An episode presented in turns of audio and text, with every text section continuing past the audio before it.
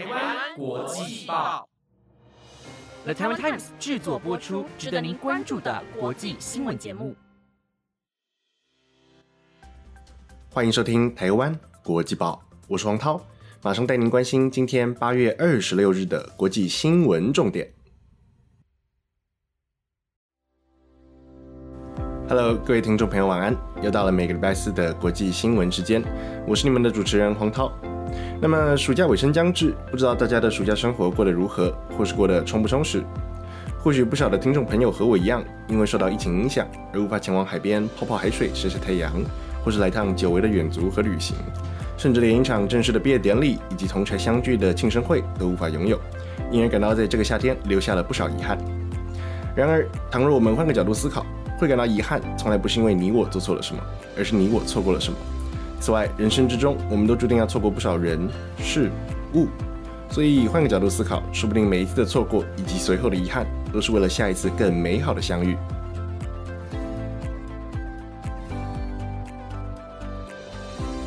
那么，今天同样整理了五则国际要闻，分别是纽约州新州长侯可走马上任，揭露前任州长古默隐瞒疫情一事。接着是俄罗斯反对派领袖纳瓦尼经受访，直言他如同活在中国劳改营之中。再来是韩国央行继疫情之后首次升息，成为亚洲最早升息之主要经济体。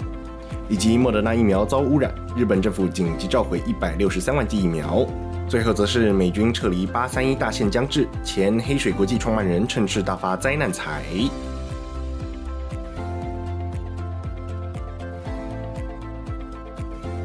首先，第一则新闻要来为各位追踪的是，先前我在八月十二日有为各位报道过的纽约州前州长古默性骚扰丑闻案一事，在继任女州长侯可于前天宣誓就职之后，更正式揭露了古默隐瞒疫情死亡人数一事。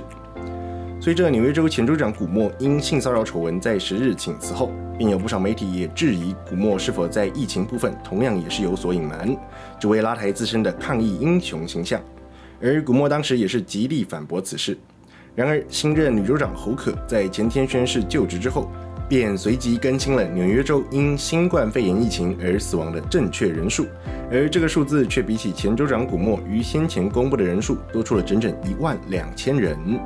侯可在昨天发出声明表示，根据疾病管制及预防中心资料显示，纽约州因染疫而死亡的正确人数为五万五千四百人，而非前州长古默于二十三日公布的四万三千四百人。同时，侯可也表示，对于正在发生的事情，民众有权了解现况，无论是好是坏，他们必须知道真相，而这也是我们重拾民众信心的方式。此外，侯可也在今天向全国公共电台透露。往后，我们将会使用疾管中心的数据，而这些数据将会前后一致，不会再有任何机会供人进行遮掩。事实上，美联社早在七月就质疑古默公布的死亡人数与他交给美国 CDC 的死亡人数有着巨大落差，因为在他发给纽约州民众的数据中，仅仅只有计算医院、疗养院以及成人护理机构的死亡人数，而排除了家中、监狱以及安宁疗养院的死亡人数。甚至可能忽略了尚未经过筛检就死于新冠肺炎的患者。对此，虽然古默的发言人阿佐帕迪出面缓颊，表示古默向民众公布的数据是建立在确定死于新冠肺炎之上，同时也是为了确保数据的精确性，并且古默向美国 CDC 递交的报告也都会加入推定的死亡人数。然而，纵使数据方面古默以及侯可有着不同见解，但是可以确定的是，古默的抗疫英雄形象于此可以说是被彻底粉碎。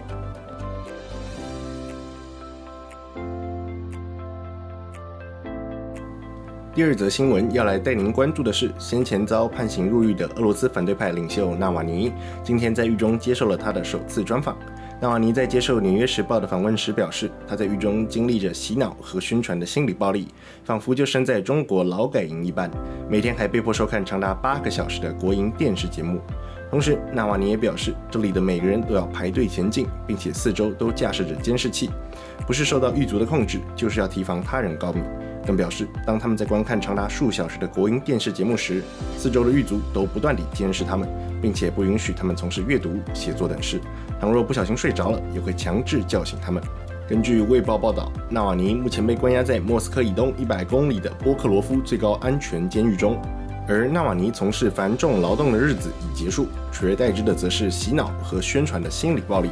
不过，尽管如此，纳瓦尼依旧深信俄罗斯总统普京的政权终将结束，因为这些错误终将得到纠正，而俄罗斯也将走上欧洲的民主发展道路，单纯的因为这是人民所渴望的。不过，最后纳瓦尼也批评了美国以及欧洲国家对于俄罗斯的各项制裁，并强调这些制裁伤害到的是俄罗斯人民，而非当权者。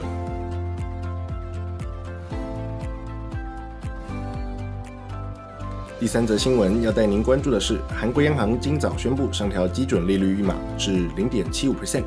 距离去年因应疫情调至零点五 percent 之后，时隔超过十五个月再次调息，并且同样预期今年经济展望成长率达四 percent。去年三月，韩国央行基于新冠肺炎疫情导致经济停滞，将基准利率从一点五 percent 大幅下调至零点七五 percent，不料五月又再次下调至零点五 percent，来到历史新低。如今，根据韩联社报道。韩银金融货币委员会今天召开货币政策方向会议，决定将现行基准利率上调至零点七五 percent。这也是韩国央行自二零一八年十一月升息至一点七五 percent 以来，时隔二年九个月之后，再次决定调升基准利率，希望能够借此改善物价、房价上涨以及房贷增加等问题。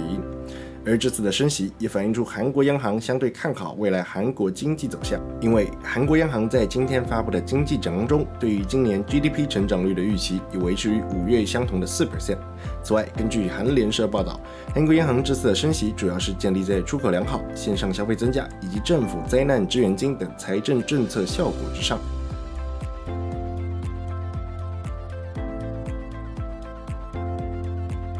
第四则新闻要带您关注的是，日本政府在今天稍早时宣布，由于他们在疫苗药瓶中发现有粒状物质的异物，所以从即刻起停止使用这批产自西班牙的一百六十三万剂莫德纳疫苗，而这批疫苗的批号分别为三零零四六六七、三零零四七三四以及三零零四九五六。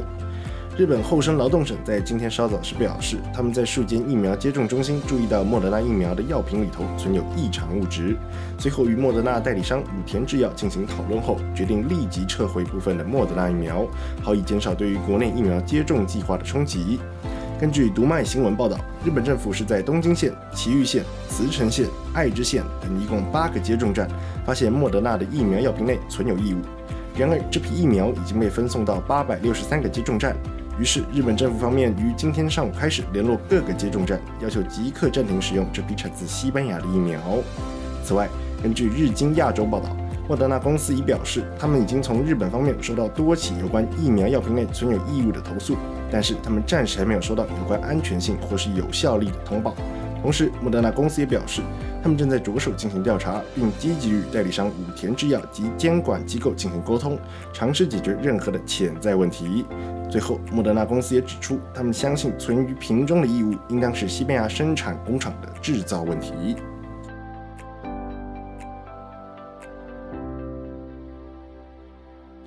最后一则新闻要带各位关注的是，美军八三一撤离大限将至，正当各国纷纷忙于执行人道救援之际，却有人趁势大发灾难财，而那个人正是前黑水国际的创办人普林斯。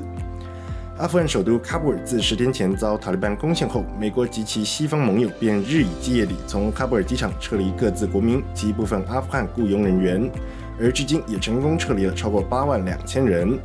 然而，正当世界各国及非营利组织都在设法撤离各国公民以及阿富汗人民时，前黑水国际创办人兼军事承包商普林斯却有意针对从喀布尔起飞的撤离包机征收每人六千五百美元的费用。招致不少人批评普林斯乃是借由人道危机大发灾难财。